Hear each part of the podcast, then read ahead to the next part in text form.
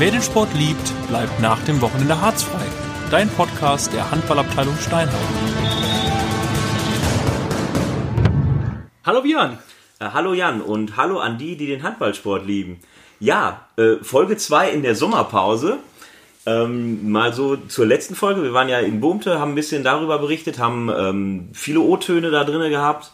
Und äh, ja, jetzt sind wir im Juli in äh, die Sommerferien in Nordrhein-Westfalen haben gerade gestartet. Ähm, viele Jugendspieler sind in Urlaub gefahren und ähm, ja, wir haben gedacht, wir machen mal eine Back to the Roots Folge und haben uns mal wieder einen Gast aufs äh, harzfreie Sofa geladen. Genau, äh, und zwar habe ich heute ein bisschen recherchiert. Ich hatte heute ein bisschen mehr Zeit, weil ich ja äh, jetzt in die Ferien gegangen bin äh, ähm, als äh, Vertretungslehrer.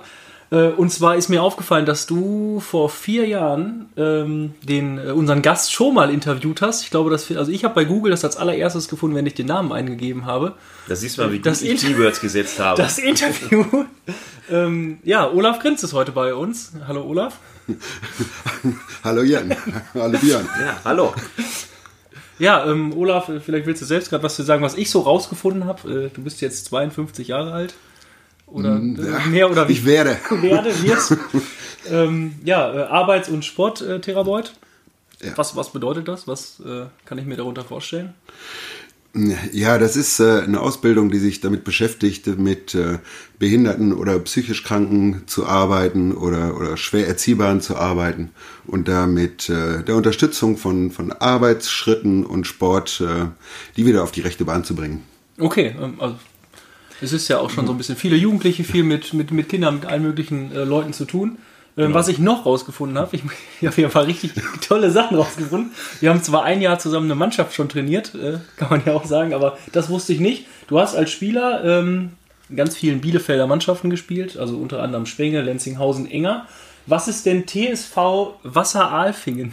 Ja, die, ja, ich war auch zwischendurch mal ein paar Jahre in Süddeutschland und äh, habe da gespielt und das ist in der Nähe von äh, Aalen, das Aalen mit dem Doppel-A. Wenn der Busfahrer sich mal wieder verfährt. Ja, ganz genau. Ähm, und ähm, ja, da unten habe ich beim TSV Wasser Alfing gespielt. Das sah ich nur und dachte, alles hört sich aber witzig an auf jeden Fall.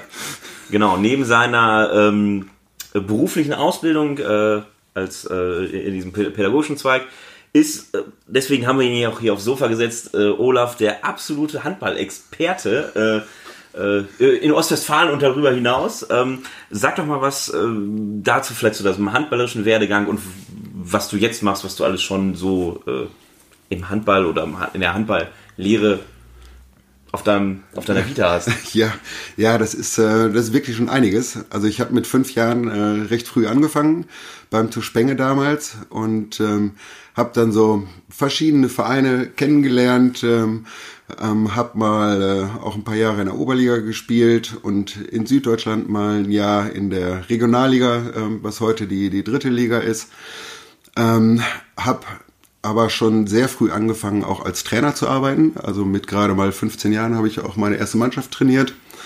Und das hat sich eigentlich sofort gesetzt. Und als dann irgendwann die Zeit mit den Verletzungen losging und äh, man da nicht mehr so aktiv spielen kann, habe ich das so ein bisschen forciert und äh, über Westfalen-Stützpunkt, äh, Kreisauswahl, ähm, dann irgendwann meine Trainerlizenzen gemacht, bis ich dann äh, ja jetzt zum Schluss die, die A-Lizenz erworben habe und ähm, so ein paar Pöstchen äh, eingenommen habe, wie zum Beispiel Lehrwart im, im Handballkreis Bielefeld-Herford und seit neuestem auch äh, auf Verbandsebene den, die Funktion des Lehrwartes übernommen habe. Ja, du bist äh, Handball verrückt. Kann man so zitieren, glaube ich. Auch aus dem Interview ist es immer noch so. Ne? Es ist jetzt ein paar Jahre her, aber es ist. Äh, Ja, auf jeden Fall. Ähm, und ich muss auch sagen, ich bin wirklich froh, dass, äh, dass mein Arbeitgeber das so mitmacht und ich da ähm, Stunden reduzieren kann, damit ich äh, dem Handball so viel Zeit widmen kann. Aber das ist halt wirklich äh, eines meiner Herzensdinge. Äh, ja, eins aus gar nicht so lange her, was ich äh, jetzt aktuell an auch irgendwie zweiter oder dritter Artikel, du warst ja dann auch sogar als Scout bei der Frauenhandball-WM, das ist ja dann bei einer Weltmeisterschaft sozusagen in erster Reihe gesessen mit. Was, was hast du da gemacht? Ja, das, das war wirklich interessant, ähm, weil dieses Scouting-System, das heißt, man äh, sitzt da so als Statistiker ähm, vor so einem kleinen Laptop und dann beobachtet man das Spiel und hat auch äh, so, so einen Film, der parallel läuft. Wenn man mal nicht so schnell gucken kann, dann kann man auch mal gerade zurückspulen.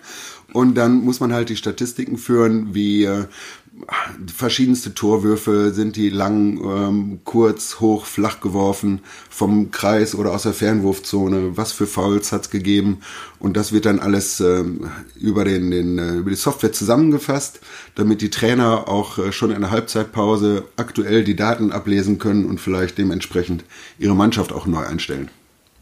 Mhm.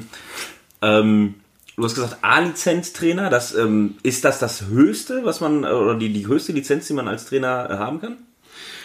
Mm, ja, also inzwischen gibt es noch so einen, so einen EHF-Coach, äh, der ist ähm, eingeführt worden. Ähm, aber das hier im, äh, im Bereich Deutschland ist das die höchste Lizenz, die man machen kann. Das heißt, du könntest jetzt auch Bundestrainer machen. ja, könnte ich machen, wenn ich ein paar Jahre jünger wäre und äh, ähm, Wir werden mal versuchen, den Hashtag Olaf als Bundestrainer einzuführen. Äh, wir haben da Kontakte nach ganz oben. Ah, ja, dann bin ich gespannt, da lasse ich mich gerne überraschen. Äh, genau. Ähm, Olaf, äh, du, du, darfst mich gerne korrigieren, wenn ich irgendwie eine Zahl oder sowas falsch. Du hast bei uns vier Jahre oder fünf Jahre die erste Dame trainiert? Ich habe äh, vier Jahre die, die erste Damen trainiert, ja. Also vier Jahre die erste Damen trainiert, ähm, bis und warst gleichzeitig Jugendkoordinator äh, bei den Handballern der SPVG Steinhagen. Ähm, hast viele Sachen mit ins Rollen gebracht, ähm, hast viel angestoßen, viel umgesetzt. Ähm, dafür sind wir dir super dankbar. Also wir als Trainer äh, sowieso noch über das, das was du auch äh, in der Lehre uns äh, mitgebracht hast. Ähm, du hast uns letztes Jahr im Winter oder vor zwei Jahren im Winter verlassen. Ja, ich habe im, äh, im, im Winter habe ich den Jugendkoordinator, äh, den Jugendkoordinator und dann zum Serienende im Mai dann äh, den, den Trainerposten aufgegeben. Aber du die Hände ja nicht vom Handball lassen kannst, was machst du jetzt? ja, also die Arbeit ist nicht weniger geworden. Ähm, ich trainiere jetzt seit äh, einem guten Jahr die Oberliga-Frauen beim HSV Minden Nord. Ähm, und ja, bin halt in der, in der Trainerausbildung ähm, noch mehr mit eingestiegen und auch schon durch den, äh, die Funktion jetzt als Lehrwart im Verband ähm, geht es natürlich in die B-Lizenz-Ausbildung mit rein und ähm, da kommen auch Arbeitsgruppen in, äh, auf DHB-Ebene mit dazu, wo es dann um generell Trainerausbildung, Fortbildung geht, ähm, weil die Qualifikationen brauchen wir einfach für, auch für unseren Nachwuchs. Hm. Genau, es wird ja ähm, immer wichtiger, dass die Trainer äh, natürlich Erfahrung haben und Erfahrung sammeln sollen, aber dann vielleicht auch sich dann, ich habe es ja jetzt selber äh, auch nochmal gesehen, dass ich, äh, dass man nochmal einige Sachen mitnehmen kann, die man vielleicht gar nicht so äh, am Anfang äh, durchschaut oder nochmal noch mal neue Impulse bekommt oder so in so einer Trainerausbildung, auch wenn man schon lange dabei ist. Ähm, gut, die ganze Erfahrung, die man vielleicht sonst sammelt, kann man kann das nicht wegnehmen. Also man kann jetzt nicht sagen, ich habe jetzt hier die Lizenz gemacht und kann plötzlich alles. Ist, äh, das gespielt ja. so ein bisschen immer zusammen. Ne? Das ist ja auch immer so ein bisschen so, wie erkläre ich einem, der schon ganz lange Handball ist, dass er noch die Lizenz machen soll. Und andersrum, wie soll ich jetzt ähm, einem, der neu angefangen ist und jetzt plötzlich die C-Lizenz zum Beispiel hat, wie sage ich dem jetzt, nee, du bist jetzt aber noch nicht, kannst jetzt noch nicht äh, die Bundesliga trainieren oder so. Ja, das, äh, das ist auch wirklich äh, schwierig. Also ich habe ja immer wieder Leute, die eigentlich schon äh, viel Erfahrung haben und vielleicht auch schon mal höher trainiert haben und äh, dann ankommen und sagen, ja Olaf, ähm, ich möchte gerne die, die C-Lizenz machen, aber muss ich das wirklich alles so komplett und auch Kinderhandball und alles mitmachen?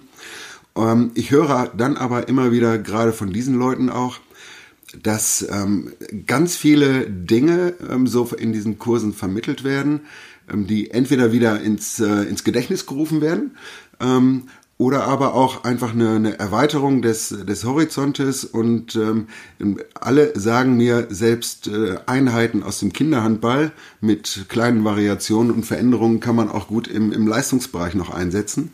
Ähm, und insofern kann ich das wirklich nur, nur empfehlen, sowas mal zu machen, äh, nicht der, des Scheines oder der C-Lizenz wegen, sondern einfach äh, um sich wieder ein bisschen abzudaten ähm, und natürlich auch ein Netzwerk mit anderen Trainern noch aufzubauen.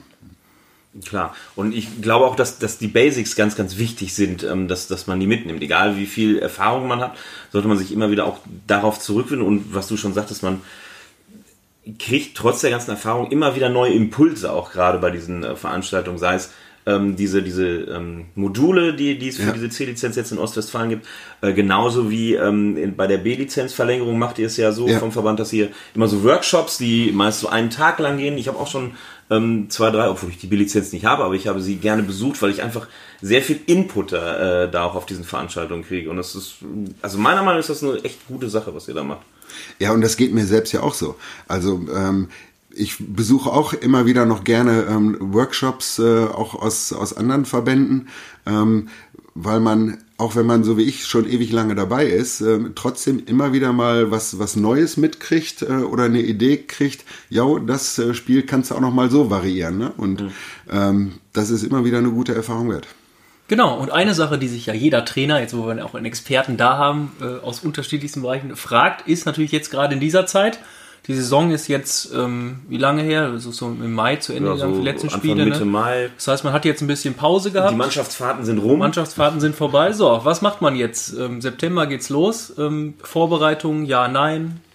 Ähm, ja, wie, Also was Vorbereit- fragt man sich jetzt als Trainer? Äh, sieht man die Mannschaft erst im September wieder oder sagt man, ja, äh, guck mal, was ihr macht? Äh, ähm, ich denke, das müssen wir ein bisschen aufdröseln. Das soll heute so ein bisschen unser Thema sein hier, die Vorbereitung und was heißt Vorbereitung überhaupt? Haben wahrscheinlich unterschiedlichste Trainer, unterschiedliche Meinungen. Was, wenn du jetzt Vorbereitung hörst oder einer an dich ranträgt, äh, was machst du eigentlich in deiner Vorbereitung? Wie würdest du das beschreiben? Ja, das ist, das ist gar nicht so einfach. Also, jetzt mal Vorbereitung, wie das Wort ja schon sagt, heißt ja, man versucht sich vorzubereiten auf die neue Serie. Ähm, wie man das macht und, und wann man damit anfängt, ähm, das hängt von ganz vielen verschiedenen Faktoren ab. Ähm, wenn ich jetzt nur mal äh, meine Mannschaft sehe, die ich jetzt aktuell trainiere, ähm, wir haben die, die letzte Serie abgeschlossen, schon ganz früh, ähm, direkt Anfang Mai. Und da ist natürlich dann die, die Zeit bis Mitte September, bis zum Serienbeginn, ist wirklich recht lang. Und ich habe auch erst überlegt, ob ich äh, nach der Serie eine lange Pause mache und dann vielleicht äh, acht Wochen oder zehn Wochen durchtrainiere bis zum Serienbeginn. Habe mich dann aber entschieden, doch die Vorbereitung in, in zwei Teile zu splitten, weil das auch mit den äh, Urlaubszeiten der Spielerinnen dann ähm, besser passte. Und dann habe ich halt für mich gesagt, gut, dann äh, machen wir eine kurze Pause nach der Serie, starten in die erste Vorbereitung und machen dann nochmal so eine ähm, dreiwöchige ak äh, aktive Pause, wo die Spielerinnen dann aber ein Programm mitkriegen, was sie ähm, absolvieren müssen. Und dann haben wir nochmal äh, sieben Wochen dann bis zum Serienstart. Ja, also es, äh, du hast es schon angerissen, erste Phase, zweite Phase. Warum unterteilst du das und wie machst du, was machst du da für Unterschiede? Also wir befinden uns jetzt im Seniorenbereich, ne? kann man ja, Ja. auch sagen. Und Oberliga, Ja. du triffst ja eine Oberligamannschaft, hast du eben gesagt. Also auch leistungsorientierte äh, Jugend, äh, Seniorenmannschaft. Ja. So. Ja, also bei mir ist es halt wirklich der, der Hauptgrund, ähm, dass es eben diese ähm, sehr, sehr lange Zeit gab zwischen Serienende und Serienbeginn und ähm, dass ähm, die Urlaubsplanung der Spielerin das auch zugelassen hat, dass man sagt, äh, ich kann da eine Pause einbauen, äh, wo dann halt auch viele weg sind. Und ähm, wenn ich durchgezogen hätte und äh, überlegt hätte, ich mache vielleicht zehn Wochen vor Serienbeginn, ähm, dann eine, also eine komplette einheitliche Vorbereitung, ähm, dann hätten doch in den ersten Wochen immer Spielerinnen gefehlt. Und das konnte ich halt damit ein bisschen äh, kompensieren und sagen, hier haben wir ein drei Wochen Zeitfenster, ähm, da seht zu, dass ihr euren Urlaub macht und dann können wir vorher und im Anschluss äh, mit möglichst vielen Spielerinnen eben gemeinsam auch trainieren. Ähm, wenn wir jetzt im Seniorenbereich äh, sind, ähm, dann habe ich, wenn, wenn ich dich hier schon sitzen habe, äh, als A-Lizenz-Trainer, du hast hospitiert bei... Ich TV war, Lemgo. genau, beim TV Lemgo, ja. Das heißt, du hast Einblicke in, in diesen Profibereich bekommen. Ja. Wie läuft das denn im Profibereich ab mit so einer Vorbereitung? Ja, im Profibereich, ähm, das läuft schon etwas anders ab. Da darf man aber auch nicht vergessen, dass die Serie sehr lange geht. Ja, die geht ja bis in den Juni rein. Ja, genau. Ähm, und ähm, dann stehen eventuell noch Meisterschaften an, ähm, also internationale Wettbewerbe ähm, oder die sind ähm, in irgendwelchen anderen Geschichten mit den Nationalmannschaften noch unterwegs. Und da läuft es dann so ab, dass dann äh, nach der Serie trainingsfrei ist und dann gibt's halt eine Pause und dann starten die, ähm, ja so wie jetzt, ne, die Bundesligisten sind jetzt so in den letzten ein, zwei Wochen, haben die wieder angefangen und trainieren dann jetzt durch bis, zur, bis zum Serienbeginn wieder. Ähm, aber das ist halt auch im, im professionellen Bereich, wenn's, wenn dann Geld bezahlt wird, dann gibt's die Spielerverträge. die Spielerverträge haben auch eine bestimmte Laufzeit immer ähm, und dementsprechend, das hängt dann auch manchmal so mit der Vorbereitung zusammen, dass man sagt, mit neuen Verträgen, die haben eine Laufzeit dann mhm. ab, äh, ab 1. Juli ja. ähm, und bis zum 30.06. laufen in der Regel die alten Verträge. Das heißt, auch dadurch ist schon so ein kleiner Schnitt gegeben zu sagen, gut, dann ist das auch der Termin zum Start in die Vorbereitung. Und da gibt es wahrscheinlich auch eine ganz andere Intensität in der Vorbereitung, weil die ja nicht so, ich sag mal, wie Landesliga- oder Verbandsligamannschaft oder ähm, so wie wir, wo Jan und ich gespielt haben, die dann zweimal, dreimal die Woche trainieren, plus halt einen äh, Wochenendtermin im Profibereich trainieren wahrscheinlich jeden Tag. Ja, die trainieren jeden Tag ähm, und die trainieren teilweise auch zweimal am Tag. Ähm, dann natürlich auch gut abgestimmt mit den äh, Athletiktrainern, die sie mit dabei haben. Und dann hat auch jeder Spieler sein äh, Athletikprogramm. Und dann werden halt äh, über die Woche verteilt äh, diese, diese Einheiten kombiniert, aber auch mit, äh, mit technisch-taktischen ähm, Dingen. Aber Klar, wenn man äh, sieben bis zehn Einheiten hat, äh, dann müssen wir dann in unserem, ich sag mal, in Anführungsstrichen breiten Sportbereich brauchen wir da eben zwei, drei Wochen für. Ne? Du hast es ja eben auch schon gesagt. Ich meine, so ein Bundesligist muss sich auch nicht um den Urlaub der Spieler kümmern. Dann hat man einen Vertrag, das ist ja, dann fangen die an, dann ja. müssen die da sein. Das hat man ja gerade bei dir oder noch tiefer oder dann, wenn es in den äh, Breitensport wirklich geht, hat man ja teilweise auch, dann fahren sie noch mehr weg und äh, bei Senioren alles noch machbar, finde ich.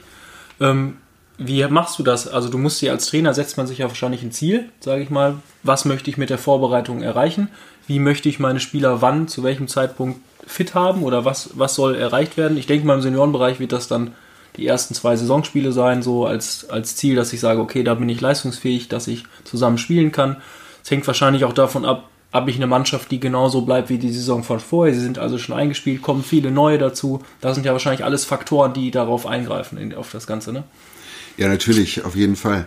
Also gerade wenn man äh, eine Mannschaft ähm, schon in der Vorserie auch gehabt hat, dann ähm, fängt man ja nicht bei Null an, sondern dann hat man die, die Stellschrauben oder die, ähm, die Baustellen gesehen aus der letzten Serie und dann geht es eigentlich darum, äh, an diesen Baustellen ähm, zu arbeiten und oder vielleicht neue Dinge einzuführen, wie vielleicht äh, eventuell ein neues Abwehrsystem dazu zu nehmen für die neue Serie.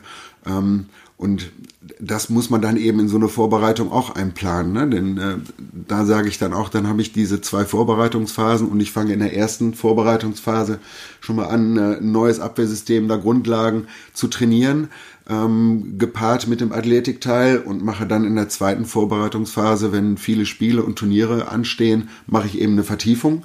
Ähm, und sehe dann zu, dass man, ähm, wenn die Wettkampfphase beginnt, da die meisten Dinge stehen, aber man kann eigentlich nicht dahin trainieren und sagen, ähm, in den ersten zwei Serienspielen, äh, da soll alles laufen. Also das, das funktioniert nicht, denn äh, der, der Wettkampf ist doch nochmal was ganz anderes als irgendwelche Testspiele und, und äh, Freundschaftsspiele. Das muss dann erst kommen. Ich habe ja immer noch den Pep Guardiola damals äh, im, im Ohr beim, von den Fußballern natürlich rüber, der dann irgendwie versucht hat, seine Mannschaft passend zum Ende der Saison, beim Fußball natürlich noch mhm. was anderes, die haben oben mitgespielt, Champions League und so weiter, wenn sozusagen die wichtigen Spiele anstanden, dass sie dann topfit waren. Ist beim Handball natürlich dann gut, wenn man keine Champions League spielt, ähm, was anders im, äh, ja, im was ich, breiten Sportbereich. Ist aber vielleicht dann auch zum Ende der Saison, wenn diese wichtigen Spiele kommen, nochmal eine Spur wichtiger, wenn es vielleicht für die einen um den Abstieg geht, für die anderen um den Aufstieg. Ja, genau, auf jeden, äh, auf jeden Fall. Und ähm, deswegen ist das auch manchmal so ein bisschen ähm, schwer so nachzuvollziehen, wenn man mit, mit Trainern spricht, äh, die dann äh, alles drauf und dran setzen, dass die am Saisonbeginn äh, konditionell ähm, auf dem Höhepunkt sind ähm, und dann im Laufe der Serie so langsam abbauen. Und ähm, man sieht es ja immer wieder, wie äh, am Ende einer Serie äh, seltsame Ergebnisse zustande kommen. Und das ist einfach dann so ein bisschen die Kunst, ähm, den, den Spannungsbogen bis zum Serienbeginn äh, möglichst schon wieder aufzubauen, aber doch auch immer noch so trainieren zu können, dass man sagt, man kann am Ende der Serie dann nochmal wieder eine Schippe auch drauflegen. Ähm, also ich habe auch in meinem Leben viele Vorbereitungen mitgemacht, also selbst auch gestaltet als Trainer, aber halt auch als Spieler viele gemacht und ähm, da hat ja auch jeder Trainer seine unterschiedliche Philosophie. Aber wir haben ja gerade über die einzelnen Phasen gesprochen, über die Längen. Ähm, und ähm, ich würde jetzt gerne mal so auf die Inhalte oder ähm, ja, genau, auf die Inhalte eingehen. Ich kenne Vorbereitungsphasen, wo ich als Spieler keinen Bock mehr hatte. Wo wir echt drei Wochen nur gelaufen sind und Kraft gepölt haben und sowas. Ähm, auch jetzt aus seiner ähm, Erfahrung äh, als Lehrwart und sowas, ähm, ja, vielleicht diesen reinen Königsweg, wird es wahrscheinlich, jedoch im Profibereich wahrscheinlich, aber ähm, was machst du ähm, so mit deiner Erfahrung, mit deiner Mannschaft, ähm, so von den Inhalten her? Ja, also klar ist, man braucht eine gewisse Grundlagenausdauer, die muss man trainieren. Ähm, und dann kommt es eben auch so ein bisschen auf die Mannschaft an. Ähm, sind die Spieler oder Spielerinnen ähm, auch bereit, neben den zwei oder drei Trainingseinheiten, die man äh, als Mannschaft hat, auch zu sagen, wir fahren selber mal Fahrrad oder laufen oder fahren Inliner, so dass man sich dann eigentlich im, äh, in dem Mannschaftstraining nicht so um die Grundlagenausdauer kümmern muss. Das ist mir eigentlich immer das Liebste, weil das äh, geht immer sehr viel auf die Zeit, die mhm. wenige, die man sowieso hat. Ähm, ansonsten versuche ich eigentlich ähm, alles, was äh, Schnelligkeit, Schnelligkeitsausdauer ähm, oder, oder Kraft, äh, Schnellkraft, äh, was damit zu tun hat, das versuche ich immer auch ähm, in Verbindung mit Ball zu machen. Weil die Motivation ist einfach wesentlich größer und es macht viel mehr Spaß, ähm, über ähm, Spiele, Wettkämpfe oder ähnliches äh, da die, die Spieler zu fordern. Ähm, und durch dieses Fordern und gegenseitige Hochpushen kommen die eben auch an ihre, an ihre Grenzen. Ähm, und ich habe da sehr gute Erfahrungen mitgemacht. Und ich habe das früher als Spieler auch gehasst. Also ähm, wir haben ja ne, auch immer so gesagt, die Punkte hängen nicht im Wald an den Bäumen, da findet man die nicht. Ähm, und der Handball, ähm, der braucht halt auch seine, seine speziellen ähm, Athletikteile. Und die kriegt man eben nicht nur auf der, auf der Straße oder im Wald. Ja, du hast ja damals auch, also von dir habe ich das ja dann sozusagen übernommen und wir führen es immer noch fort. Die Sternchenspiele, diese kleinen Wettkampfspiele, ähm, ja. so als Überleitung im Jugendbereich, da funktioniert das natürlich auch super, ähm, immer mal wieder einzubauen, um halt wirklich die, die Mädels in meinem Fall oder in dem Fall Jungs geht natürlich das Gleiche, an ihre Grenze zu bekommen, irgendwie so ein bisschen aufzupuschen. Bei Jungs ist es manchmal, finde ich, ein bisschen einfacher noch, weil die sich einfach dann, die wollen irgendwie gewinnen oder wollen das so ein bisschen. Mädchen ist manchmal so ein bisschen, finde ich, habe ich den Eindruck, ja, hm, muss ja jetzt nicht unbedingt, aber gibt da schon wieder ein Sternchen oder so, aber man muss sie so ein bisschen kitzeln, finde ich manchmal, ähm, um jetzt mal die Überleitung auch in den Jugendbereich mhm. zu bekommen. Wo ist denn der Unterschied? Was muss ich vielleicht beachten oder was ist, ich trainiere jetzt eine Jugendmannschaft, sagen wir mal, egal wo, mache ich da eine Vorbereitung, lasse ich die sechs Wochen vielleicht ganz ausfallen, ähm, höre ich ja auch immer, wir machen gar nicht alles, könnt ihr benutzen, unsere Trainingszeit. Ja. Also Jugendbereich ist äh, wirklich nochmal ein, ein spezieller Fall, weil die, ähm, also die Serie schon mal, also die Wettkampfphase ganz anders gestaltet ist. Das heißt, äh, da ist ja schon im März vor den Sommerferien ist erstmal die, die letzte Serie zu Ende. Und nach den Sommerferien hat man dann in der Regel ähm, ja, die Hälfte der Mannschaft neu, weil dann hm. Spieler aus dem äh, jüngeren Jahrgang nachrutschen und man muss welche an den oberen Jahrgang abgeben. Ähm, dann beginnt aber eigentlich direkt die nächste Wettkampfphase, weil viele Mannschaften spielen dann ja auch noch die Aufstiegsrunden und wollen sich qualifizieren ähm, für, für höhere Klassen. Und das heißt, äh, dann äh, im ungünstigsten Fall spielt man dann nochmal bis, äh, bis Mitte Juni mhm. ähm, Qualifikationsrunden und äh, kann eigentlich ja Vorbereitungen so in, de, in dem Maße gar nicht planen, sondern äh, man muss zusehen, dass man die äh, Qualifikationsrunden ebenso erfolgreich wie möglich spielt. Ähm, und dann hat man nur noch eine ganz kurze Zeit bis zu den Sommerferien. Und da bin ich aber auch ganz klar der Meinung, ähm, natürlich brauchen die, die Jungs und Mädchen auch ein bisschen Pause. Die müssen auch mal abschalten können vom Handball. Aber sechs Wochen Pause ist absolut zu viel. Also ich bin ähm, wirklich der Meinung, das ähm, vertrete ich auch allen Vereinen. Ähm, man muss vier Wochen in den Sommerferien was machen. Und wenn es mhm. ähm, in den letzten vier Wochen, dass man sagt, die dritte und vierte Woche einfach mal so ein bisschen treffen und wenn es äh, Beachhandball, Volleyball, äh, Hockey spielen, also irgendwas anderes, um wieder ein bisschen in Bewegung zu kommen ähm, und dann zwei Wochen äh, vielleicht ein bisschen intensiver mit Hallentraining, dann sind die meisten Hallen ja auch wieder auf ähm, und dass man dann in die, in die Serie reingeht. Ähm, und da ist dann eben auch der Unterschied zum, zum Seniorenbereich, wenn man dann in die Serie reingeht, ist das ja ähm, also nicht so, dass die Serie direkt über Auf- und Abstieg ähm, entscheidet äh, im Jugendbereich, sondern da hat man dann eigentlich ja auch, ich sag mal, die, die, den ersten Teil der Serie nutzt man ja als Vorbereitung auch mit, ähm, um dann zu gucken, ähm, wie man dann den, den Rest der Serie in was für einer Liga man dann vielleicht verbringt. Mhm, genau, also gerade wenn man, ich sag mal, überkreislich oder in, dieser, in diesen Oberliga-Vorrunden spielt, Ähm, was, was ich auch sehr spannend finde, was du jetzt angesprochen hast, ist, dass man das als Vorbereitung nutzt, weil eigentlich sind ja die wichtigen Spiele im Jugendbereich, also ab C-Jugend aufwärts, diese Aufstiegsrunden wie ich, wie ich dann quasi im nächsten Jahr spiele. Ja. Also dass ich kann man sagen, okay, ich ähm, kann ich möchte im Sommer nicht schleifen lassen auf die Serie, aber ich gucke in der Serie, baue da immer stärker meine Mannschaft auf. Ja klar, es kommt dann dieser Wechsel im März immer, aber dass ich dann perfekt vorbereitet, auch aus dieser Wettkampfphase, in diese ähm, Aufstiegsrunde äh, ähm, reingehe. Ja, ähm, und das kann aber dann eigentlich auch nur funktionieren, wenn man in einem Verein auch so ein bisschen mannschaftsübergreifend arbeitet. Das heißt, wenn zum Jahreswechsel ähm, zum Beispiel dann so diese, diese Rückrunden losgehen in der äh, Oberliga, Verbandsliga, Landesliga, dass man dann ähm, eigentlich mit allen Trainern gemeinsam bespricht und sagt, du, eigentlich wäre es doch sinnvoll, wir nehmen jetzt aus dem jüngeren Jahrgang schon mal welche dazu und nehmen unsere Rückrunde als ähm, Vorbereitung. Vorbereitung für dann die anstehenden Qualifikationsspiele. Also das wäre, ist in meinen Augen das, äh, das Sinnvollste, was man da macht. Ja, weil da, da sind ja keine Ferien mehr und da hat man die Jungs und Mädels alle zusammen und äh, man kann ja auch dann auf, auf dem entsprechenden Niveau auch wirklich ja, die Saisonspiele als ja. äh, Vorbereitung dann nutzen. Ich finde, das muss man halt immer irgendwie versuchen zu kommunizieren, weil natürlich dieser Gedanke immer in dieser Saison ist, weil parallel ja gucken sich die Spieler, Jugendspieler auch viel die Senioren an und sind dann in der Halle und dann merken sie auch, man merkt ja das Kribbeln zum Ende manchmal, gut, bei manchen Mannschaften geht es um nichts mehr, die sind im Mittelfeld, aber es geht ja immer manchen so Aufstieg, Abstieg und dann kommt man noch mal in eine Halle und dann wird noch mal alles mobilisiert oder bei Instagram, Facebook steht, jetzt kommt doch noch mal und so.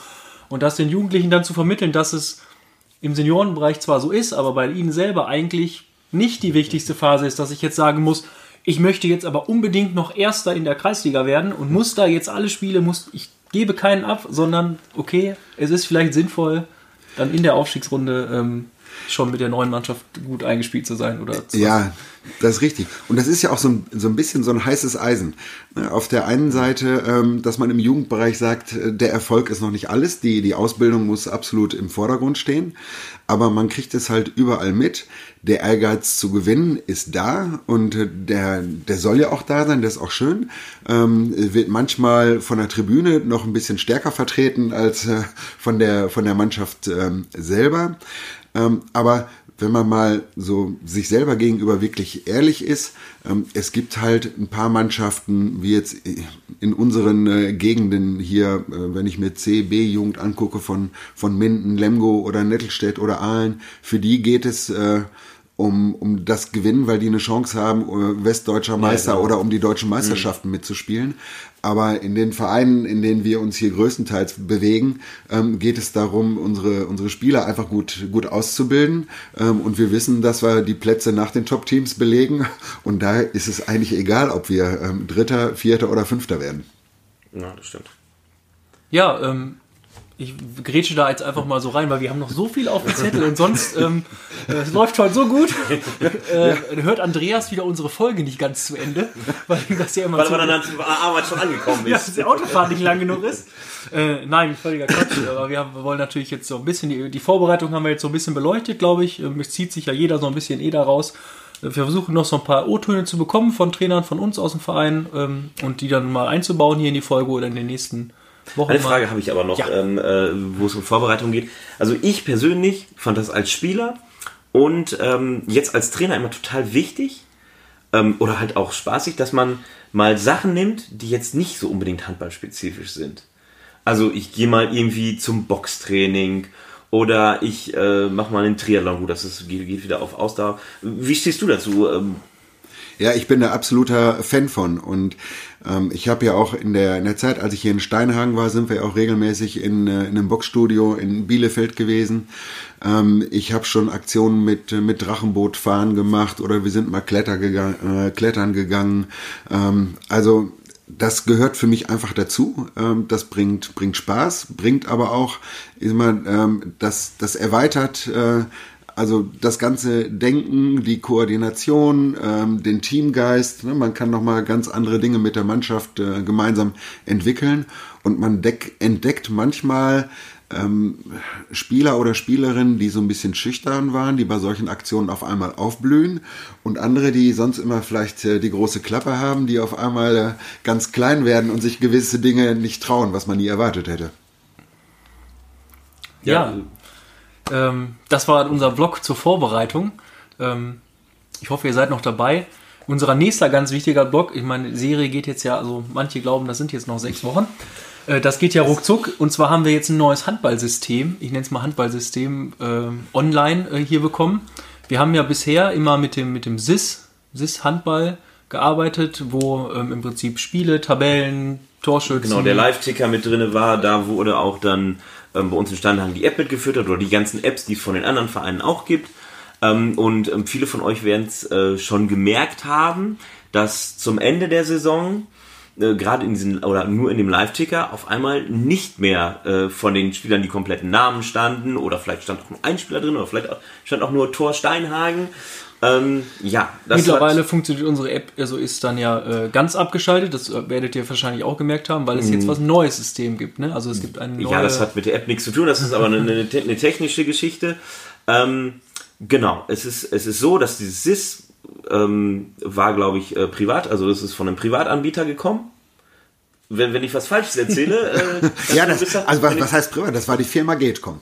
Okay, aber das ist ein Unternehmen. Das ist, das ist ein Unternehmen, ja. Genau, und ähm, äh, ähm, dieses Handball for All, wo wir jetzt ja drauf wechseln, das ist, glaube ich, vom Ver Verband eine Plattform oder? Nein, das kann man so auch äh, nicht ganz. Also das ist auf jeden Fall eine Plattform, die von Handballern mitentwickelt wurde, von mehreren Verbänden und ähm, wo halt die, die Verbände sich natürlich auch irgendwie dran beteiligen. Mhm. Ähm, und da eine, dieses Handball for All ähm, entwickelt haben, um einige Dinge ähm, auch in dem ganzen Verwaltungsapparat plus Spielverwaltung äh, miteinander zu verknüpfen.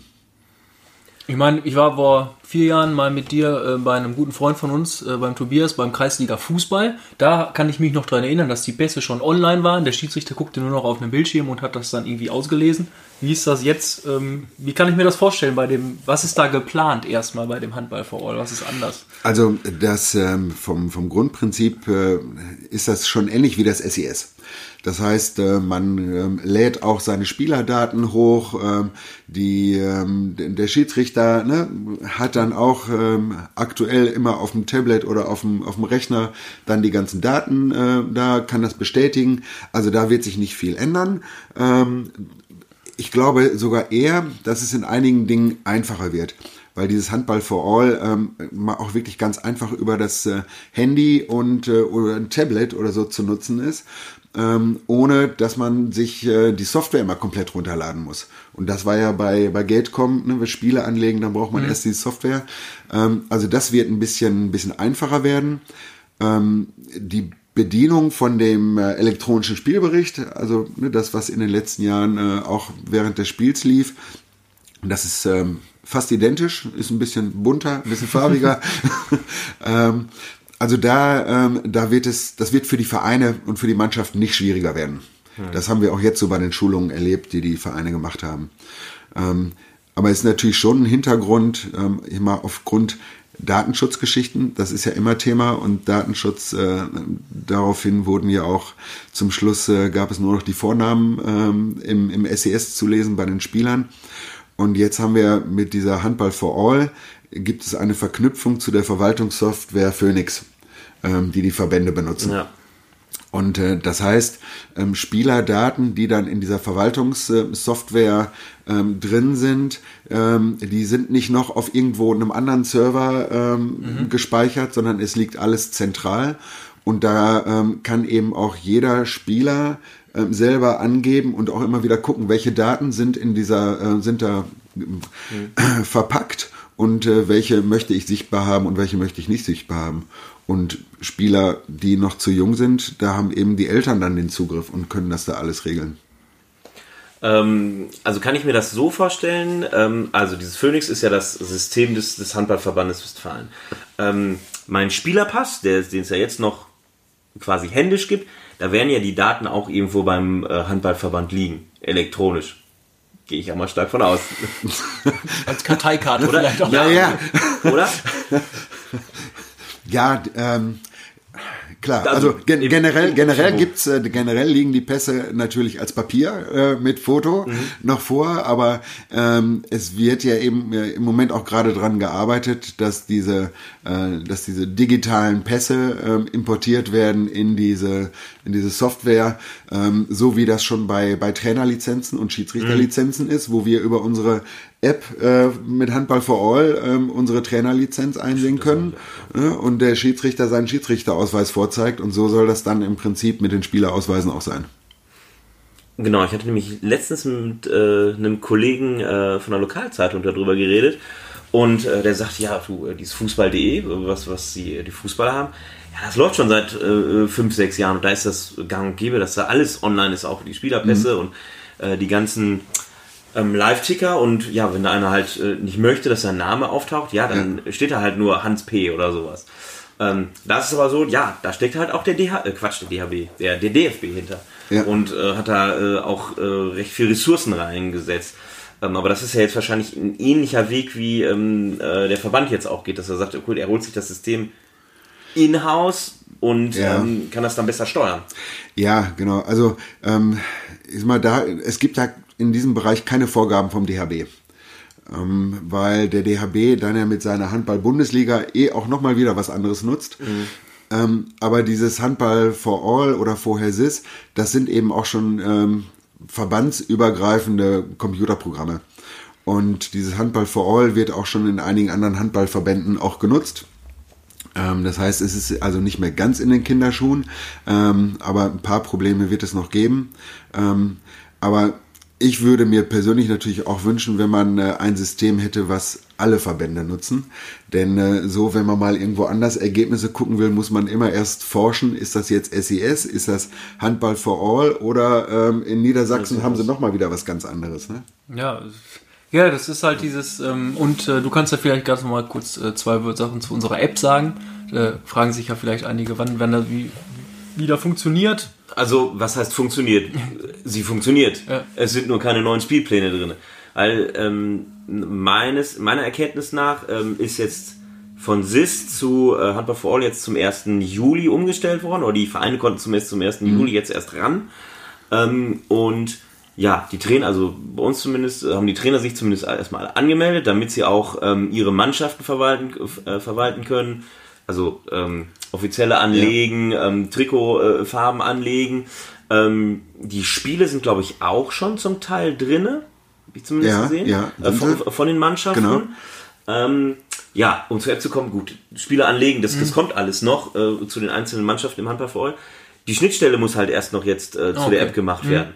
Das ähm, ist laut Anbieter erstmal kein Problem, weil er halt auch äh, schon Apps für ja. äh, Verbände macht, wo Handball for All schon ähm, drin ist.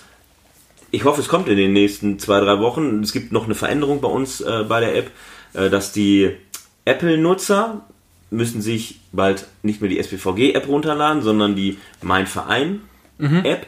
weil äh, der Hintergrund, Apple hat äh, neue äh, AGBs in ihrem Online-Shop äh, oder in ihrem ähm, App äh, Store eingeführt und dann, ja, das ist alles eine Geldgeschichte und auf jeden Fall, das, das wird alles nochmal kommuniziert werden mit, mit, mit dieser Apple-Software. Auf Android ändert sich nichts. Sehr gut. Aber, aber nein, also es kommt. Äh, gut. Die Schnittstelle ja. ist halt noch nicht ähm, sauber. Ja, und die, ähm, die, die App von Handball for All, äh, die gibt's ja auch schon, aber es sind halt jetzt die, die Ligen und der Spielbetrieb für Westfalen noch nicht freigeschaltet.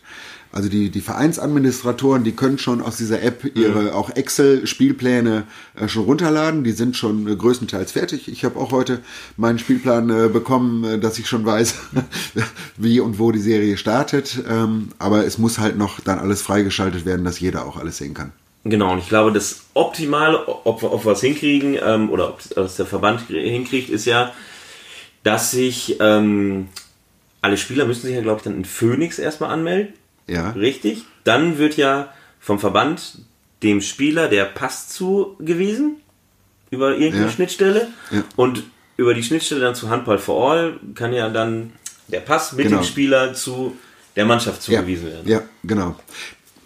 Macht es, macht es nicht nur für den, äh, also das hört sich erstmal kompliziert an, ähm, ist aber wie so oft, man muss erstmal ein bisschen Arbeit reinstecken, damit es nachher leichter wird. Ähm, wenn ich an unsere ganzen äh, Auswahlmannschaften denke, von Kreisauswahl bis hoch zur Westfalenauswahl, wo in den letzten Jahren immer zig E-Mails hin und her geschickt wurden und ich brauche von dem Spieler noch äh, Einverständniserklärung und bla bla bla. Ähm, da braucht man jetzt nichts mehr einfordern, weil die Spieler sind im System drin und der Landestrainer kann über dieses System eben auch äh, dann ähm, bestimmte Talente und. Spieler äh, einladen, einladen und da mit denen in Kontakt treten. Genau, also jeder, der äh, mal eine Schulung machen will, auch gerade eine B-Lizenz, der muss sowieso sich ähm, ja. bei, bei Phoenix anmelden oder äh, jetzt, ich habe meine, meine, meine meine, meine ganzen Lehrgänge da auch drin stehen und äh, meine, meine Lizenz als Zeitnehmer, das ja. ist alles drin. Ich muss jetzt nicht mehr meinen Pass mitnehmen, ich kann genau. äh, den online zeigen. Das ist alles nicht so schwer, aber es ist, wie du sagtest, erstmal mit Aufwand verbunden. Genau, gerade bei Jugendlichen, du hast es eben gesagt, da müssen ja die Eltern sozusagen dafür entscheiden oder eintragen und ähm, es wird ja nicht weniger. Ähm, was weiß ich, äh, Scheidungskinder haben wir fast in jeder Mannschaft Dutzende und ich habe neulich irgendwo gelesen, ab 14 Jahre oder so müssen, muss man auf jeden Fall beide Elternteile müssen unterschrieben haben und wie gesagt, es ja. ist erstmal ein bisschen Aufwand, den man betreiben muss, ähm, aber ich glaube auch, dass man sich auch vor diesem neuen erstmal sträubt, weil man denkt, oh, jetzt habe ich alles online da, aber vorher hat man ja im Prinzip auch einen Wisch gekriegt, ja. wo man unterschreiben musste. Man musste äh, auch deine Daten freigeben, also ja. viel mehr in die Privatsphäre eingreifen tut es nicht. Es ändert sich eigentlich nicht viel, nur dass man es jetzt einmal nochmal machen muss. Ja, ne, genau. alle. Und ich glaube, auf lange Sicht wird es einfach einfacher äh, für Verband äh, genauso wie für Vereine. Ja, und ähm, ich meine, wir brauchen uns ja nur daran erinnern, wie schwer haben sich viele getan, als vor, vor vier, fünf Jahren dieses SES eingeführt wurde und alle gesagt haben, oh, oh elektronischer Spielbericht und wie kompliziert. Und äh, es hat sich dann ganz schnell rausgestellt, dass es doch eigentlich eine Erleichterung auch war. Ja, und das möchte auch keiner mehr missen, ne? Ja, genau. Genau, also die Informationen, die man halt so schnell mittlerweile hat, wie durch die App zum Beispiel. Und ich kann noch mal schnell gucken in meinem Verein oder sogar ja. noch weiter, wie haben die jetzt gespielt. Da hat es ja vorher äh, immer erst harzfrei hören müssen. Am, am, ja, am Montag, bis du es gewusst hättest. Oder wir hätten, wir, ja. wir kämen ja auch gar nicht an die Ergebnisse. Ja, ich glaube, da könnte man äh, zwei eigene Folgen von machen, von diesem Handball for All. Ähm, wir halten euch da auf dem Laufenden, würde ich sagen, oder versuchen mal. Äh, äh genau, wir bleiben da am Ball und ähm, versuchen so viel Informationen, wenn wir sie, wenn wir weiterbekommen, äh, auch rauszugeben. Aber äh, im Moment ist es halt so, es sind eh Ferien, von daher ähm, wird im Hintergrund ganz viel ja. gearbeitet. Ähm, aber wir kriegen dann auch meist wahrscheinlich dann erst zum Serienanfang dann nochmal neue Informationen, die wir dann weitergeben können. Genau, wir haben noch einen, einen letzten kleinen Punkt bei uns, und zwar Turniere vor der Sommerpause, so ein bisschen äh, mit draufgenommen. Wir waren natürlich äh, durch unsere B-Jugend bedingt ähm, damals in Bohmte, da haben wir die Folge ja schon drüber gemacht. Äh, so ein Turnier, was wirklich über mehrere Tage ging, mit Übernachtungen. Waren jetzt aber auch in äh, Hörste und in Hesselteich, das ist hier bei uns so ein bisschen die Gegend, im Brokagen, mhm. bei unserem eigenen Turnier. Ähm, werden wir gleich vielleicht auch ein paar Sachen zu sagen. Äh, was hast du denn so besucht, Olaf? Was machst du denn so in dieser Sommerpause? Welche Turniere im Umkreis? Ich meine, ähm, wie war es nochmal? TUS Wasser, Walfingen? bist, du, bist du da noch in Kontakt? Nein, beim, beim TSV Wasser Alfing, äh, da bin ich nicht mehr im Kontakt. Und äh, ich muss auch zugeben, dass ich jetzt in dieser Sommerpause noch gar nicht so viele ähm, Turniere gesehen habe, weil äh, mir da einfach die Zeit fehlte. Und ich ja auch schon äh, die erste Vorbereitungsphase mit meiner Frauenmannschaft jetzt äh, hinter mir habe. Und dann äh, lagen die C-Lizenz-Ausbildungslehrgänge an und B-Lizenz-Ausbildungslehrgang war auch. Ähm, aber ich habe mir letzte Woche mal äh, gegönnt, äh, mal zum Beach-Turnier nach Oberlübbe zu fahren. Und jetzt kommendes Wochenende werde ich beim äh, Woodstock äh, ähm, Event dabei sein. Das ist in Aschersleben. Das hört sich sehr nach Musikfestival an. Nein, das äh, ja hört sich so an, äh, klar. Aber das ist ein Handballfestival.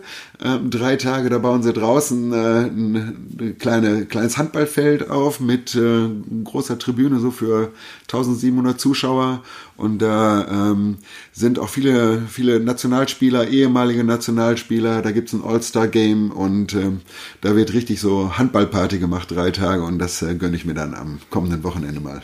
Aber diese Turniere, ne, also dieses generelle, du sagst ja gerade, deine Emotionen kommen ja schon durch, wenn du davon, davon redest. Dieses Handball auf Rasen, auf Sand, ist das so ein, so ein Sommerding, was man wirklich, ähm, wo man hingehen sollte, was man irgendwie genießt mit den Mannschaften, also gerade für die Jugendteams bei ja. uns natürlich super. Ich habe mit, mit Björn ja nochmal gesessen, wie im Anschluss an die Turniere und im Nachgang nochmal so gesagt, eigentlich Man muss jetzt nicht überall Erster werden, man muss nicht alles gewinnen. Aber so fürs Team, so für, zum, zum Spaß haben, ist es eigentlich immer wieder super, ne?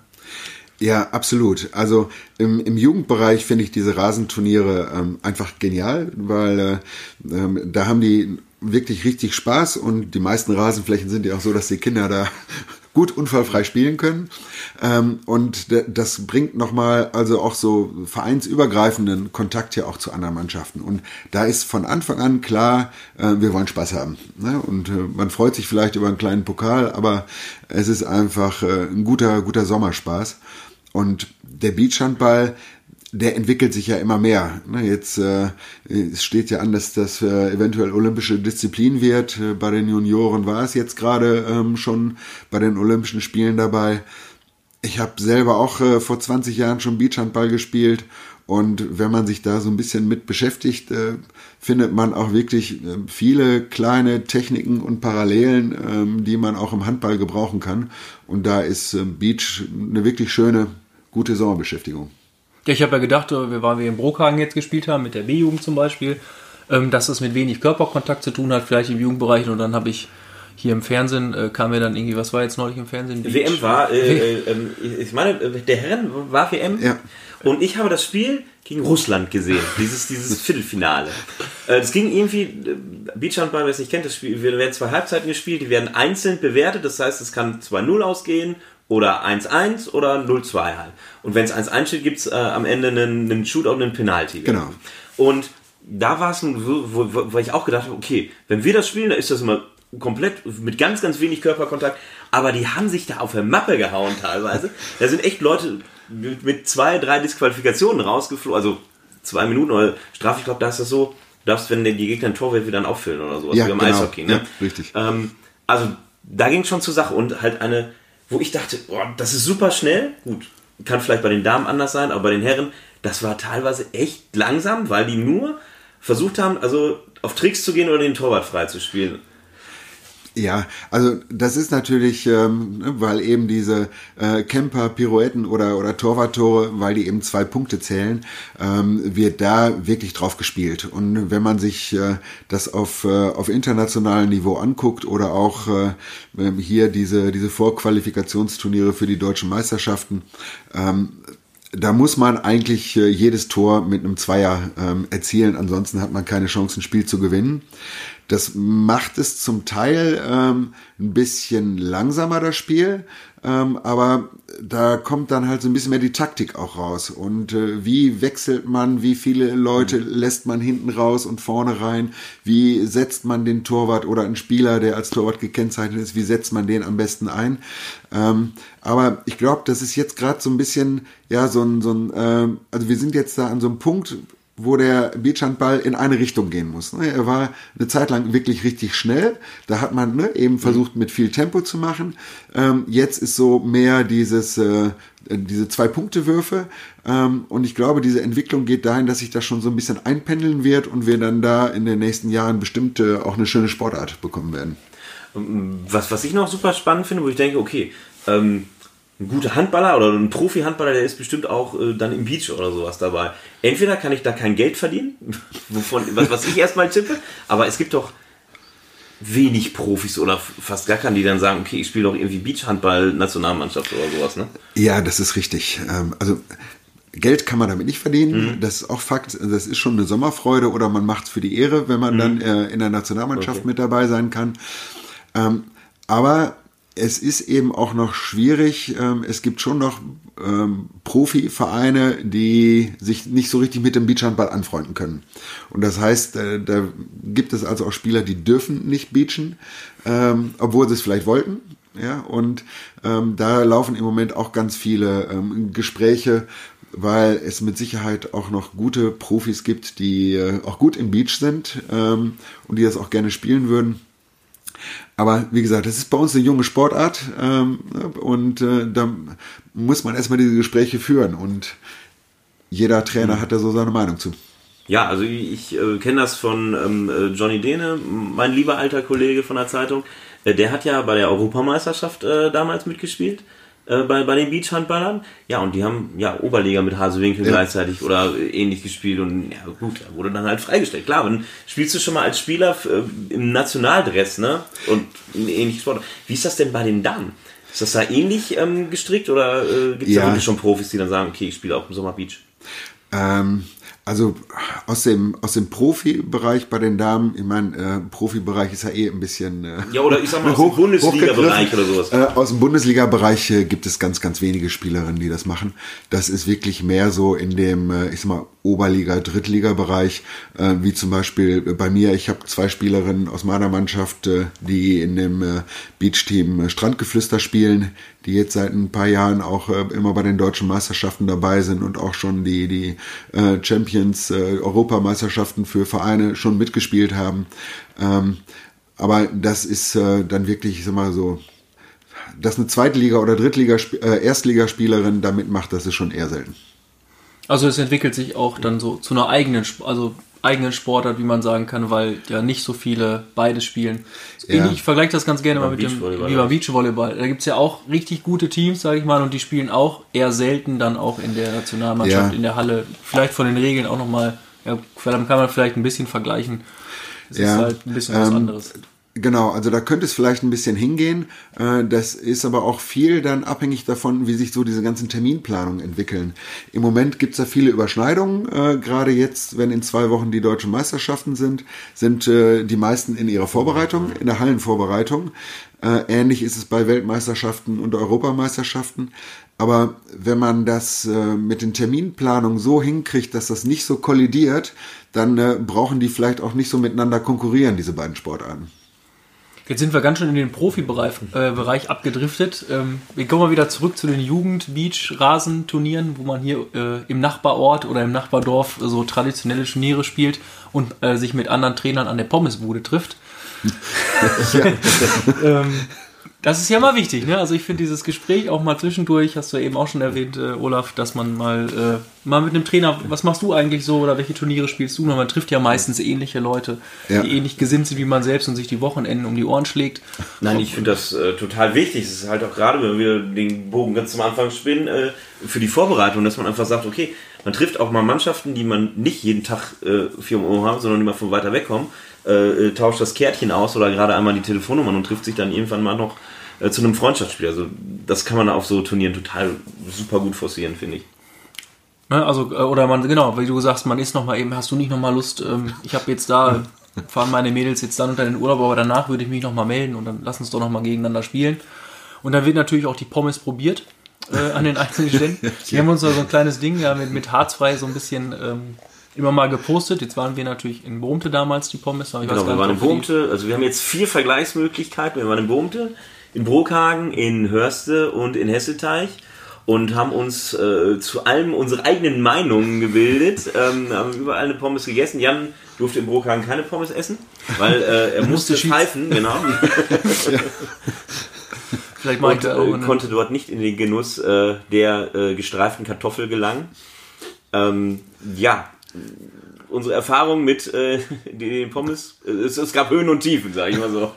Ja, wir, wir haben uns ja mal irgendwann geeinigt hier, dass wir den 5-Sterne-Rhythmus nehmen. Das heißt, 5 Sterne wäre die beste Pommes, die man jemals gegessen hat. Oder wir werten alles, alles Mögliche jetzt in den harzfrei 5 Sternen. Äh, man kann auch halbe Sterne Ja. geben. Also, ähm, Wo hast du das System bloß weggeklaut? das haben wir, glaube ich, letztes Mal gesagt. Wer das noch weiß und die letzte Folge hört, dann kannst du ja mal drunter schreiben. Ähm, ja, es war, ähm, wie gesagt, zu Brokan kann ich nichts sagen. Da habe ich nur dein, äh, deine Meinung zu gehört.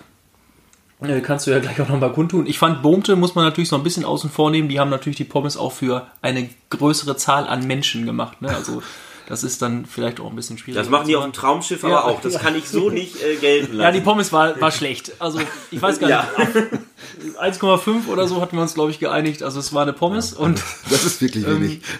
Also, Also- es, es war, die, die waren nicht knusprig. Die, also tut mir leid, Jungs und Mädels, die da hinter der Bude stehen, ihr gebt euch vielleicht viel Mühe, aber das war echt nichts.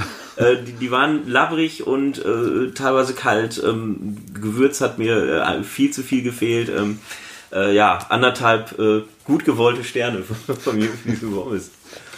Äh, ja, meine Uhr sagt mir gerade, stehen Sie auf und bewegen Sie sich. Also- Sind jetzt schon ein Stündchen gleich dabei. Ähm, ja, wie gesagt, Brokan, kannst du vielleicht ganz kurz was zu sagen? Ich fällt, glaube ich, auch nicht ins insgesamt, kratzt nicht oben dran. Also nee, also Brookhagen, ähm, die kriegen von mir äh, zwei Sterne, weil die Würzung besser war. Allerdings waren sie auch labbrig und vor allem kalt, als ich da war. Gut, kann natürlich auch gerade, weil ich da als einziger stand und die hatten noch ein paar in der, in der Dings, in der, in der Schale. Aber ja, hat mich jetzt nicht äh, vom Hocker geschossen. Ist also Nachbesserungsverdacht, weil danach Fall, ja. waren wir auf zwei Turnieren. Ähm, und ich weiß nicht, Olaf, was für dich die perfekte Pommes ausmacht. Also wir haben ja zwischendurch mal so eine Ringelpommes, ne? so eine, so eine äh, die geriffelte. Geriffelte, so eine, ja, oder? super. Das hatten beide. Also das war schon mal ein, ein, ein Pluspunkt auf der auf dem ganzen Bewertungssinn. Ich glaube, wir haben äh, in Hörste fangen wir mal an, da waren wir auch als erstes, ähm, haben wir 3,5 Sterne gegeben. Ja, haben wir, Aber weil ähm, die Pommes war äh, es war eine Ringelpommes, was ich eigentlich nicht, es ist die Form, es ist ja nicht die Kartoffel, die sich ändert. Ähm, aber äh, sie war knusprig, ähm, sie war äh, gut gewürzt. Ähm, warum, des, äh, warum nur dreieinhalb, wollte ich jetzt fragen. Ähm, wenn ich die Kartoffel an sich äh, äh, beurteile, war sie einfach nur dreieinhalb. Weil fünf Sterne gebe ich wirklich nur für eine Pommes, die selbst geschnitten ist, die äh, mindestens eine halbe Stunde in kein Wasser eingelegt war, die dann doppelt frittiert wird und wo ich reinbeiße und sage, was für eine Geschmacksexplosion. Okay, die kann keine Turnierpommes sein. Ähm, was ich dann nochmal extra bewerten muss, ist, dann hörst du auch diese dreieinhalb, also diese anderthalb Stellen Minus von der optimalen Pommes. Die Mayonnaise hat mir überhaupt nicht gefallen. Nee, die war zu flüssig. Was hast du ja. auf, auf Pommes, Ketchup oder Mayo?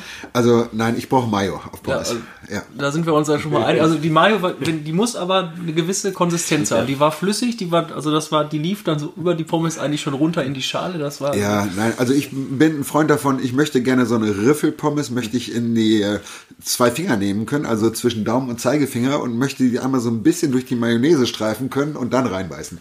Und äh, ähm, Gewürz nur Salz oder äh, dieses Pommesgewürz aus äh, Curry und äh, Paprika? Ähm, ja, genau. Also das ist so, ja, wir haben früher mal gesagt, Pommes, äh, Pommes weiß Hähnchensalz. Das ist so das, was wir gerne wollten, ja. Also ihr auf den großen Turnieren, äh, wo bist du demnächst, falls ihr das hört? Also wenn Sie Olaf irgendwo sehen müsst ne, und er kommt an, Pommes weiß Hähnchensalz. Das, das reicht sich sogar? Ja. Ähm, ja, ich komme zu meinem Favoriten. Ich weiß nicht, du hast, glaube ich, auch, ich weiß nicht, ob du 3,5 gesagt hattest in Hesselteich. Du genau, hattest ja die normale Pommes. Ich hatte äh, die, äh, die äh, normale Pommes, Jan hat Manta-Platte, da war er natürlich dann ähm, benebelt vom Fleischgeschmack nebenbei. Ich hatte natürlich für die, die puren Pommes-Geschmack. Äh, ähm, war von der Pommes her, also genau auf dem oder ähnlichen Niveau wie, äh, wie die in Hörste, auch eine 3,5. Ähm, Würzung war ein bisschen seichter, aber war nicht so ganz so ja würzig wie die äh, in, in Hörst, aber fand ich gar nicht schlecht. Also ich fand beides hatte seine seine gewisse Note. Ähm, besser, also ich habe gesagt, okay, ich bewerte nur die Pommes und nicht äh, das drumherum. Deswegen pass, äh, sind bei die beide dreieinhalb Sterne. Und ähm, was mir natürlich viel besser äh, gepasst hat in Hesselteich war äh, die Mayonnaise. Die war echt, die, die war cremig, die war die zerlief nicht, die hatte eine richtig gute Konsistenz und die kriegen von mir jetzt keinen extra Stern, aber einen Punkt äh, in Kreativität. Da konntest du nämlich eine Pommes Spezial bestellen. So, nämlich schön mit Dings, mit Mayo, Ketchup und Röstzwiebeln. Das äh, fand ich schon mal als Idee schon mal richtig gut. Ich weiß gar nicht, und glaube ich, wir haben ja, die hatten natürlich auch den Vorteil, die hatten durch das Foto, was wir schon in Hörste gepostet hatten, waren die natürlich schon vorbereitet, dass wir kamen. Ich glaube, da, die hatten schon da. Wir wussten schon, Hackfrei kommt am Sonntag, da stellen wir da mal ähm, Paul, Paul Bocuse hinter die Frittense. Aber wir waren Samstag da. Stimmt. die Pommes steht ja immer noch. Der steht ja immer noch. äh, nein, also ich hätte der Pommes mit dem Drumrum. Ich hatte natürlich dann die Manta-Platte, die, ich weiß nicht, wie äh, Henselewski sie genannt hat, die Kaiser-Manta-Platte. Ich glaube, der hat es auch kommentiert bei uns. Ähm, ja, ich hätte vier Sterne rausgerückt da für, für, das Ambiente, für das Gesamtpaket mit der Mayo. Ähm, wenig Wartezeit. Ich war, also gut, ist natürlich auch mal abhängig von wann, aber man kam sofort dran. Bei wenig Wartezeit hat man natürlich manchmal auch wie im Brokagen vielleicht das Problem, dass sie lange drin nicht. Nein, das war nicht so. Konnte man den eins wegessen. Also ich finde, wir hängen die Latte jetzt ganz schön hoch für ja. ein WB Cup, unser eigenes Turnier. ja, stimmt. aber da machen wir auch nicht die Pommes, sondern essen sie dann wieder. Ja, stimmt. Ähm, ja, Jörg Strakerjan, wenn du das hörst, ich erwarte einiges. ja, ähm, doppelt frittiert, das hast du eben gesagt, und Hähnchensalz. Genau, und äh, für Olaf äh, Hähnchensalz. Ja, ähm, ja, was ist für euch die perfekte Pommes? Sprecht uns mal an. Ähm, Im Moment sprechen uns ja nicht äh, so oft äh, welche an. Sprecht uns gerne an, traut euch, schreibt gerne auch mal was, äh, was darunter. Was ist für euch die perfekte Pommes? Ja, äh, langer Tag. Ich sag, meine Uhr hat ja eben schon Bescheid gesagt, aufstehen. Ich sehe gerade auf dem Link, wir sind gerade bei 59,14. Ähm, ich habe versprochen, heute bei uns in der Jugendtrainergruppe habe ich noch eine Nachricht geschrieben, wer noch schnell seine Ergebnisse und so äh, mir schickt. Die würde ich noch mal kurz. Ja. den Ähm, den gratuliert Olaf Grinsen noch mal persönlich. Ja, schon mal jetzt so im Vorfeld, ne, bevor Das sind nicht so viele. Achso, okay. ähm, ja, es ist einmal die C1 ähm, im männlichen Bereich. Äh, die hat in Hessen gleich den zweiten Platz gemacht und äh, sind, glaube ich, mit acht Spielern angereist. Und äh, da habe ich eine etwas längere Nachricht gekriegt. Ja, herzlichen Glückwunsch. Also die haben sich auch riesig gefreut, das Turnier. Ähm, es war zwar glatt auf dem Rasen, weil es auch geregnet hatte zwischendurch, aber ähm, dann doch während der Spielphase, glaube ich, herrlicher Sonnenschein. Also wirklich, wirklich sehr fein. Unsere B-Jugend können wir gleich vielleicht so sagen, ähm, was sie so gemacht haben. Und den Lünni, der ist ja immer sehr aktiv, mit dem habe ich jetzt ja auch den, äh, den Trainerlehrgang nochmal gemacht und der ist ja dann zusätzlich an den Wochenenden fährt er ja dann auch noch mit seiner ähm, männlichen C2 durch die Gegend. Ähm, da habe ich erstmal das erste aus Bohmte, das wollte er unbedingt nochmal loswerden. Das musste rein, da ist er mit fünf Jungs nur gestartet. Sie mussten also immer entweder sich einen aus der ersten Mannschaft ausleihen und oder auch Oder aus nicht. der D-Jugend oder sowas. Und sie sind ja. siebter geworden von 16 Mannschaften. Also ähm, Sehr gut. das ist nicht schlecht. Und das Wichtigste, was ihm wichtig war, sie haben gegen die C2 von Nettelstedt gewonnen. ähm, und im 7 Meter werfen, eiskalt. Äh, Ich sag mal so, ne, Bundesliga kann uns gar nichts. da ist er, glaube ich, immer noch. Also wenn es da ein T-Shirt gedruckt werden würde, würde er sich da nicht absteigen. Ja gut, äh, Hörste Hesselteich Brockhagen hat dazu gesagt, ähm, da war es, die Spiele knapp verloren zwar immer, aber die Jungs hatten alle Spaß. Rasen war nicht so ihrs, hat er gesagt. Da war es auch sehr nass, hat er gesagt. Das wäre nicht so Ja, das ist wie ähm, Dings. Roger Federer, der kann auf Sand auch nicht. Äh, lehrreich und Spaß hätte es gemacht, äh, hat er gesagt. Und er hat auch nochmal die Manta-Platte in äh, Hesselteich ähm, hervorgehoben. Äh, eine Anekdote wollte er, ähm, ich, habe ich in der Zeitung, ich weiß nicht, ob ihr es auch zwischendurch gelesen habt, das, oder ob es bei Instagram war, dass sich jetzt so Vereine ähm, immer mehr beschweren. Klar, Turniere ziehen sich immer länger und so, und dann ist die Siegerehrung und es bleiben nicht alle Mannschaften da. Das ist ja, klar ist das doof, also ich finde es auch immer doof gelesen, ja. ähm, wenn nicht alle da bleiben und so ähm, und dann natürlich nachher nur noch die Heimverein da steht oder vielleicht die Mannschaft, die was gewonnen hat. Aber man, ich, man muss beide Seiten sehen. Ich finde auch, manche müssen halt irgendwie, wenn du den ganzen Tag da rumgegangen was man hat auch andere, andere Sachen und wenn es dann noch lange dauert und nicht irgendwie gut organisiert ist, ich fand es in Hesselteich zum Beispiel sehr gut organisiert, es war direkt im Anschluss an die einzelnen Turniere, es musste keiner wirklich lange warten. Lüni hat da andere Erfahrungen gemacht. Er hat gesagt, es wurde ihnen halt irgendwie gesagt, ja, pass mal auf, bleibt mal alle hier. Es kriegen alle Plätze irgendwie was mit nachher noch oder ein kleines Dankeschön und so. Und er hat nichts gekriegt. Und ähm, ja, also ja, cool und so. Und dann haben wir wirklich irgendwie 30, 45 Minuten gewartet, auch mit den, mit den Kids halt. Und die musste natürlich auch, finde ich, dann irgendwie bei Laune halten, gerade so, wenn die den ganzen Tag da rumgegangen sind. Und dann irgendwie nach dem Ende, dann kam sie, weil sie da den ersten Platz von hinten belegt haben, natürlich auch als erstes nach vorne. Und dann, ähm, das ist ja heute irgendwie so auch so ein geflügeltes Jugendwort, haben sie Ehre gekriegt. Ja. Händedruck und ja, äh, schön, dass ihr da geblieben seid und so. Also, ähm, Ja, er hätte sich da sehr geärgert, äh, dass. äh, äh, Gerald er- Klehlkampf, wenn du das hörst aus Hesselteich, ne, äh, eine rote Laterne wäre mal angebracht für den letzten. Ja, also wenn man was ankündigt, ist ja ganz nett. Vielleicht kann man das gut, auf der Seite aufgreifen, dass man sagt, okay, ähm, jeder kriegt eine Kleinigkeit oder ich, ich weiß nicht, irgendwas wie Richtung Medaillen, Süßigkeiten Kosten oder. Süßigkeit, eine Kleinigkeit. Und dann kann man vielleicht auch wieder diese Kultur hinbekommen, dass man wirklich alle da behält und ähm, den Siegern oder zweiten, dritten, vierten wirklich oder alle kriegen ihren Applaus, den sie dann auch verdient haben bei so einem Spaßturnier. Ja, das wäre auf jeden Fall schön, denn äh, ich denke, das äh, macht auch so dann das Feeling von so einem Turnier nochmal aus, wenn bei der Siegerehrung äh, anstatt 10 oder 20 vielleicht doch äh, 60, 70 Kinder rumstehen. Und gerade bei solchen Turnieren kommen auch mal die, die zweiten Mannschaften oder die Mannschaften, die nicht immer so in den, im, im Fokus stehen, auch mal an ihre Spielzeiten und die sollen dann auch ähm, am Ende auch Ja. ihre, ihre, nicht nur die ihre, aber dann auch ihren Applaus oder ihre kleine Süßigkeit ähm, bekommen, weil ohne die sehen solche Turniere aus, dass da nur drei, vier Mannschaften sind. Und dann macht es auch irgendwann keinen Ja. Spaß mehr hinzufahren. Ja, damit der Vollständigkeit halber, unsere B-Jugend, da weiß ich es ja zufällig, äh, ähm, haben in Hörst und Hesse gleich jeweils den zweiten Platz, musste uns jeweils der, ähm, der Union Halle geschlagen geben. Waren immer ein Stück vor uns, aber die sind ja auch Oberligist. Wir sind ja dieses Jahr der Bezirksligist. Konnten, glaube ich, auf beiden Turnieren äh, Oberligisten schlagen, also Oberliga-Vorrunde. Ähm, Mädels hatten ihren Spaß. Also, wie gesagt, wir haben nochmal nachher gesagt, man muss nicht Erster werden auf so einem Turnier. Ich weiß nicht, in Hesselteich war es so knapp, ne, dass irgendwie alle gegen alle mal gewonnen haben. Ich glaube einfach, wir kamen immer schwer rein in die Turniere. Äh, Im ersten Spiel haben wir immer irgendwie noch nicht diesen Motiv die, die Motivationskurve ganz oben gehabt. Danach äh, lief es eigentlich wir haben im ersten rund. Spiel aber zündende Rakete vergessen, daran lag's. Das kann auch durchaus sein. Ich weiß noch, in Brokan, als Jan parallel pfeifen musste, habe ich die zündende Rakete von der Bank aus gestartet und bums habe ich einen Turniersieg geholt. Da haben wir das Turnier gewonnen, genau. Das, das als, als äh, vermeintliche Heimmannschaft. Ja, auf Sand können die Mädels irgendwie besser.